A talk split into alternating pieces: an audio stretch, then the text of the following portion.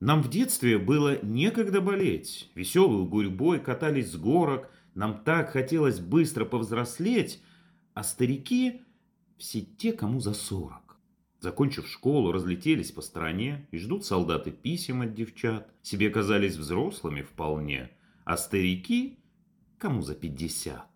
Былая детвора вступила в жизнь, на пальцах кольца обручальные блестят, и годы вереницей понеслись, а старики кому за шестьдесят.